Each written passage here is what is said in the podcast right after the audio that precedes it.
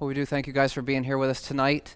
We have one verse to study this evening. This is Isaiah 49, verse 13. It says, Shout for joy, you heavens.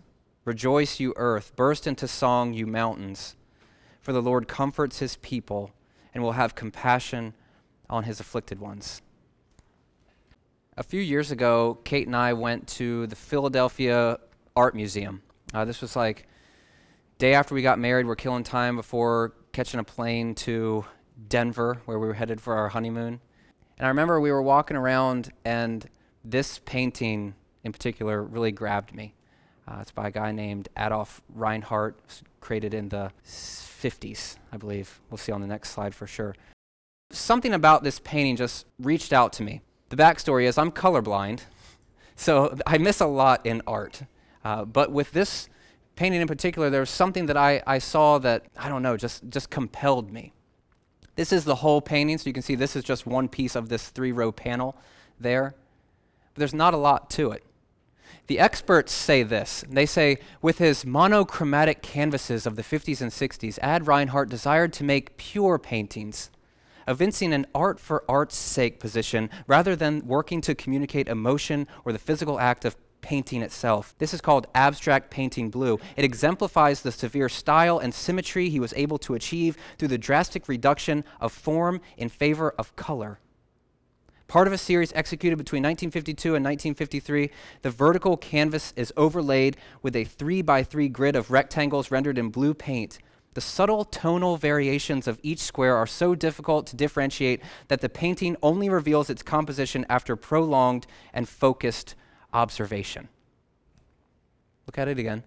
And from this, they get subtle tonal variations, monochromatic stuff. It's a blue painting, right? It's blue on canvas. But for some reason, that was like so beautiful to me. I went to high school where our, our colors were royal blue and white. So maybe a part of me bleeds royal blue and just loves it. But part of me was entranced by that. The experts are like talking about this blue series of paintings in very detailed and very charitable language, right? So the experts say there's something going on here that maybe we're not seeing. What is it that you think about this painting? Let's hear some ideas. Let's try to be conversational tonight. What do you think of that blue painting? It's pretty. That's good. What else? Talk to me about the subtle tonal variations. yeah, the, the blue over here differentiated from this blue here. That's good. Thank you, Josh. What else? Okay, there's some shadowing there. Yeah, some of us might be seeing a cross. That's good. What else? Somebody say what, what you're dying to say. It's blue. I'm reading that as code for somebody gets paid for that?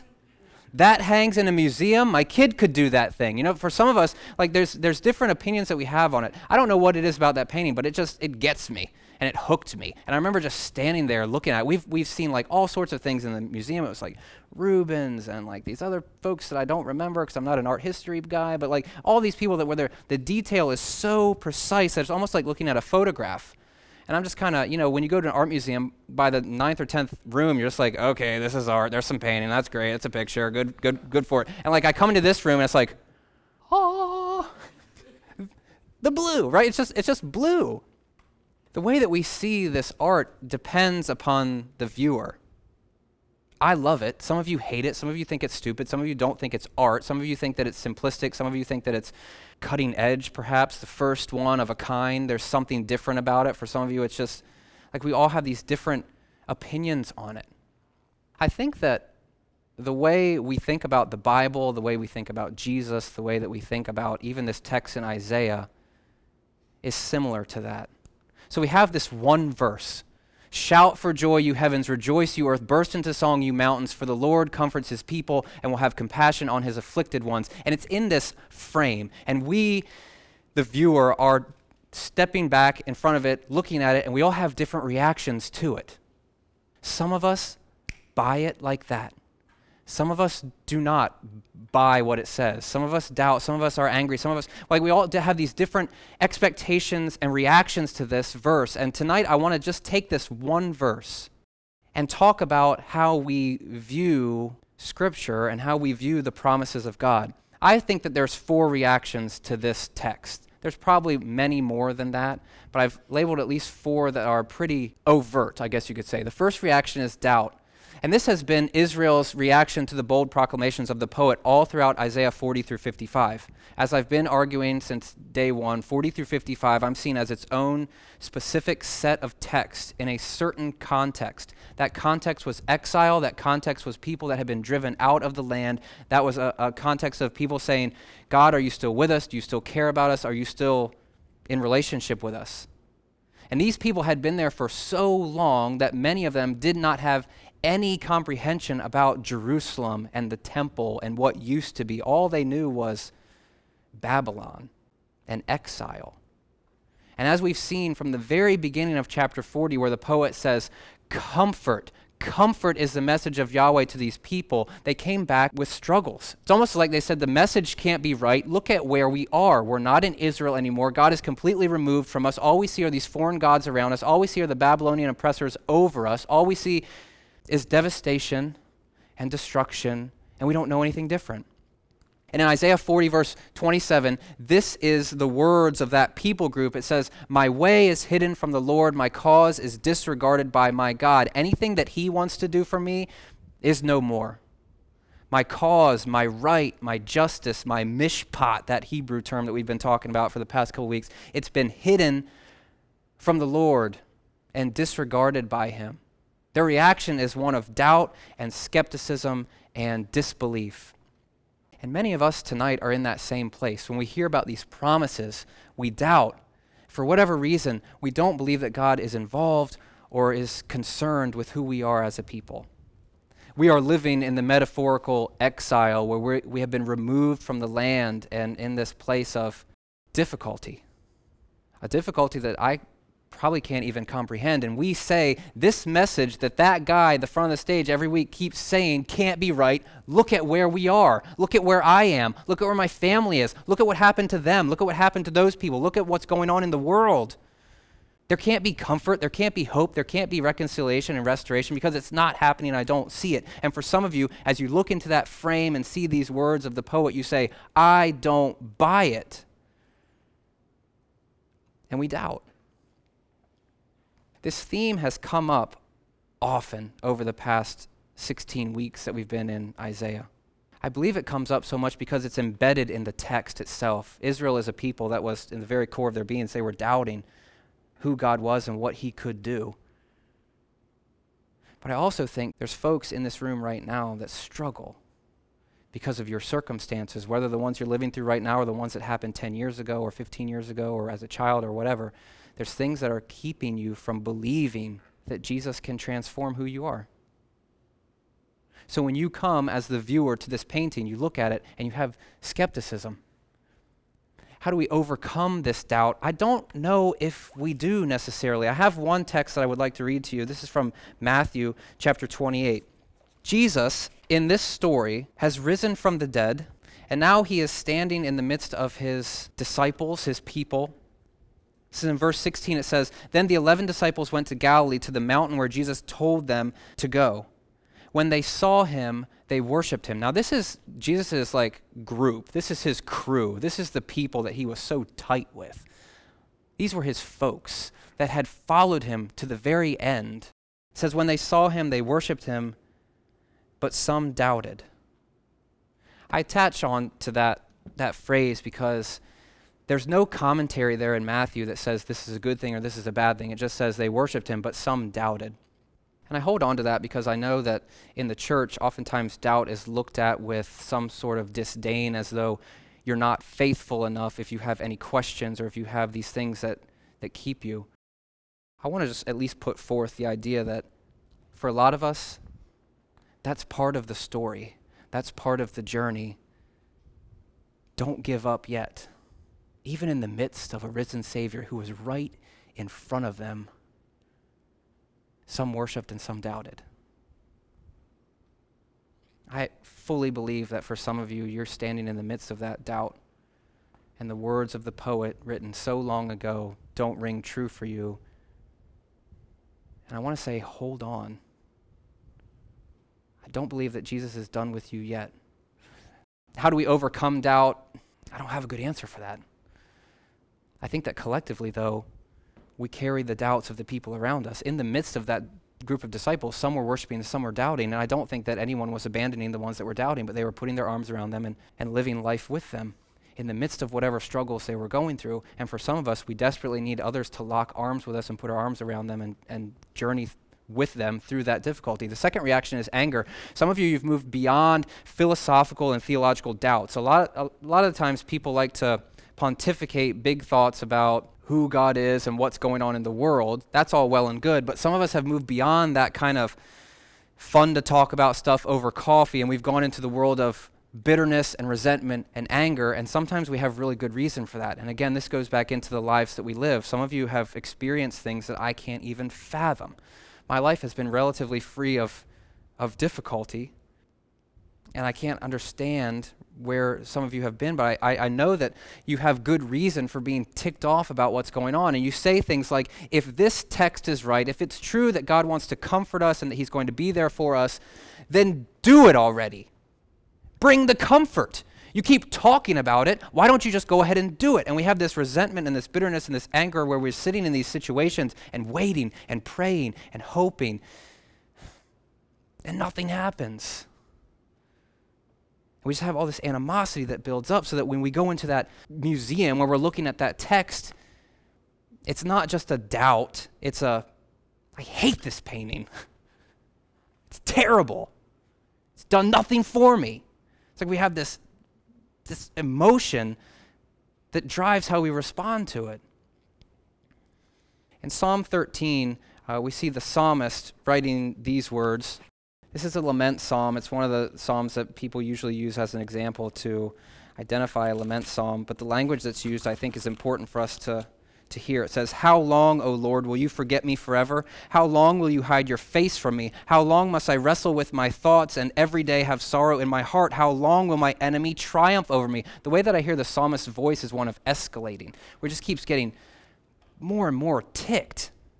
Look on me and answer. These are commands. Look on me and answer. O Lord my God, give light to my eyes, or I'm going to sleep in death. My enemy will say, I have overcome him, and my foes will rejoice when I fall. Like the psalmist here is saying, This is my situation. You keep talking about doing something. Do it. Do it. Do it.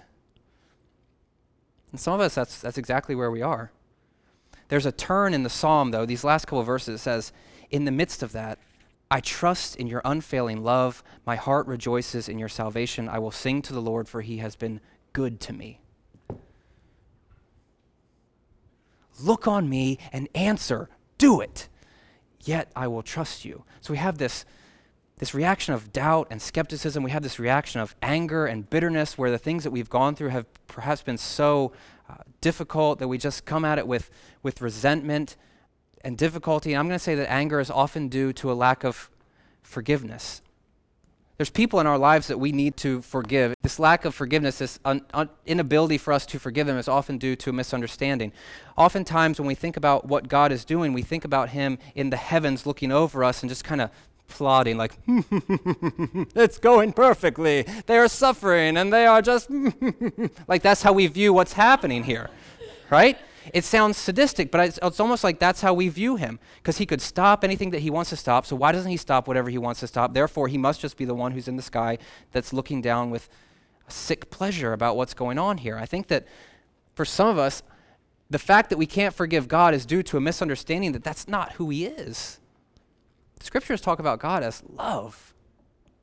I fully believe that in the midst of difficulty, in the midst of suffering, in the midst of oppression, in the midst of things that we go through, there's no vindictiveness by the guy in the sky.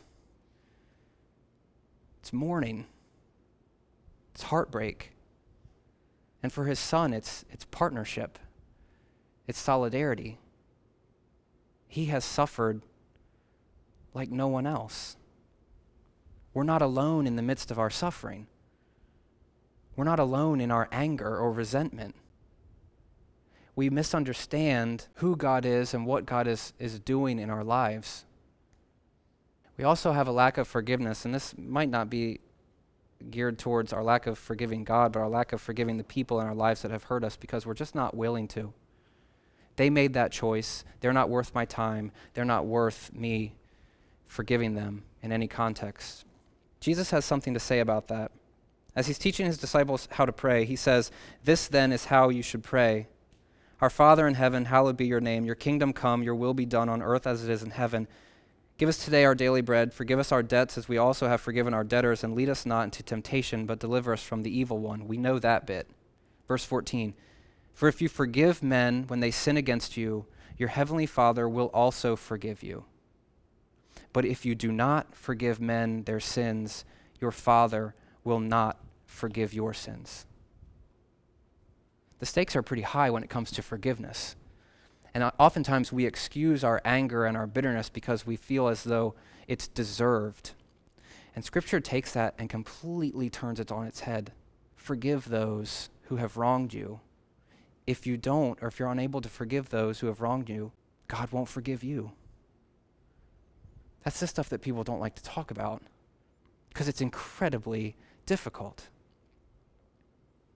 This doesn't mean that you continue to put yourself in situations where you could be open for hurt and pain, but it does mean this anger at some point has to fade away. The third reaction is hopefulness. The first two are pretty bleak, they're pretty dark. Doubt, anger, like that's how some people are, are reading the text, that's how some people are engaging God. Um, and sometimes I find myself there as well. Thankfully, though, others see this frame or hear the text and it evokes hopefulness and expectation. When you look at this verse, it says, Shout for joy, you heavens, rejoice, you earth, burst into song, you mountains, for the Lord will comfort his people and will have compassion on his afflicted ones. Whatever it is that we go through, those are like the words that you're hanging on to. God will comfort. God will restore. God will be in the midst of his people again. It will happen. We haven't got to the point of doubt. We haven't got to the point of anger. We are just hanging on, waiting for God to work in a, in a ridiculous way. These people are important to be in the community because they even out the voices of doubt and skepticism and anger. They're the voices that need to be raised on a weekly basis. They're the voices that offer a different way, a different path, one that sees Christ and allows him to do his restorative work. For those of you that step back in the museum and see those words and focus on the He will comfort His people, He will have compassion, we need you. Desperately, we need you. We need you to be vocal. We need you to be engaged. We need you to be excited. We need you to be the hands and feet of Jesus in our midst. I believe that this response is us as a church. We talk about it every week. Through the life, death, and resurrection of Jesus, God is restoring. He's doing something. He's restoring humanity to himself, individuals to each other, and creation to its original design. That's what we believe, but oftentimes we say this through lament. We say this through clenched teeth and clenched fists. We say this through, I'm hanging on, like the psalmist who says, Yet I will trust you in the midst of difficulty we need this hope where we believe that Jesus does stuff. We need to see it as well. This goes into the fourth thing, where the fourth reaction could be celebration. And I think that this reaction has been lost in, in the shuffle over the last couple months, and I think this is my fault. As we've been studying Isaiah, I've been talking mostly about doubt and mostly about skepticism and mostly about just these, these deep seated issues that we have that keep the barrier between us and God.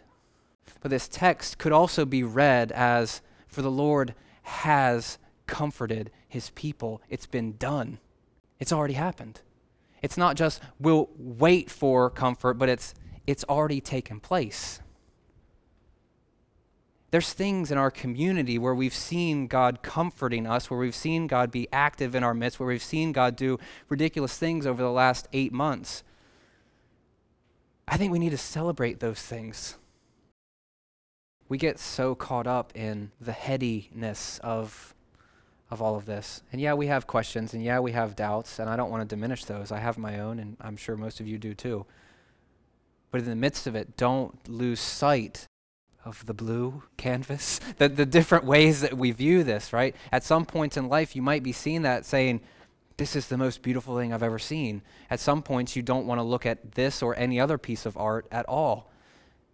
At some other points, you might question, like, why is this so good? At other points, you might have some anger. I could do that. Why am I not rich? You know? I think the same thing is true with the text and God's promises, where we hear that He has comforted us, that He will have compassion for us. And the lens and the frame through which we see that at times varies. I hope that as a people, regardless of where we are in the journey and regardless of how we see those words and how we receive them, that we can unite, bearing one another's burdens, loving one another with a Christ like love of sacrifice and humility, allowing people to be in different stages where they say, I have real big questions because of this. And we don't shove them under the rug and say, oh, well, God has a plan for all the people that He loves, so you should get over it. Like, where we allow people to be in the midst of that psalmist moment where they say, if you're going to talk about doing something, then do it. And do it now, because I'm dying here. Locking arms with the people who are excited about Christ and just come in beaming every week. And uniting with the people that have a little bit more weight on their shoulders. Understanding that Jesus, through his life and his death and his resurrection, is in the process of restoring people. In the process of restoring fractured relationships, maybe amongst us, maybe amongst your family, maybe amongst the people that you don't want to forgive, and that He's doing a work in the world as well. And we get to see it. There's something different, I guess you could say, as being the people that are viewing this piece of art. We have like a cheat sheet where we kind of know what's going on as we're viewing it in the same way as Christians, regardless of the things that we bring to that, that moment, Jesus is the one that trumps it all.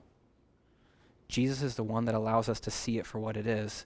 Jesus is the one who gives us those moments of pure and utter honesty and allows us to keep walking on the journey.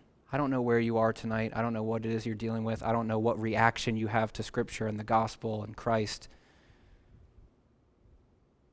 But I want to encourage you in that He's not done with you yet, and that there's movement, and that there's hope, there's peace, there's beautiful reconciliation and restoration through Christ. And that should be celebrated.